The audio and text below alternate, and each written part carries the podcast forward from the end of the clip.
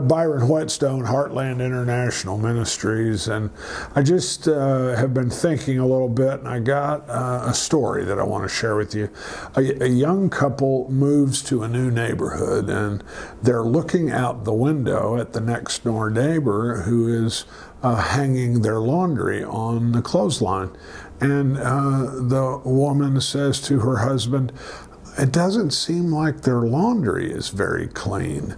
And uh, maybe they need some new laundry detergent. Maybe they need some, uh, you know, some kind of a new uh, washer uh, to wash her clothes more effectively.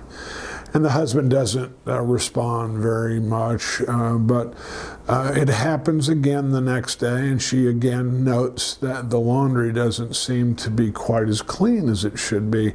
And another day goes by, and then all of a sudden, uh, the woman says to her husband, man, the laundry looks a lot cleaner today. They must have taken our counsel and gotten some new soap or a new washer. And the husband says, Well, honey, um, I went ahead and washed the windows yesterday, and now they have a different laundry appearance. And the reason I love that story is because it is that way with our life, isn't it? Um, the the clarity of the window that we look through has a tendency of shaping how we see things. And um, let me read to you from Jonathan Kestenbaum, and he says, "So it is with life."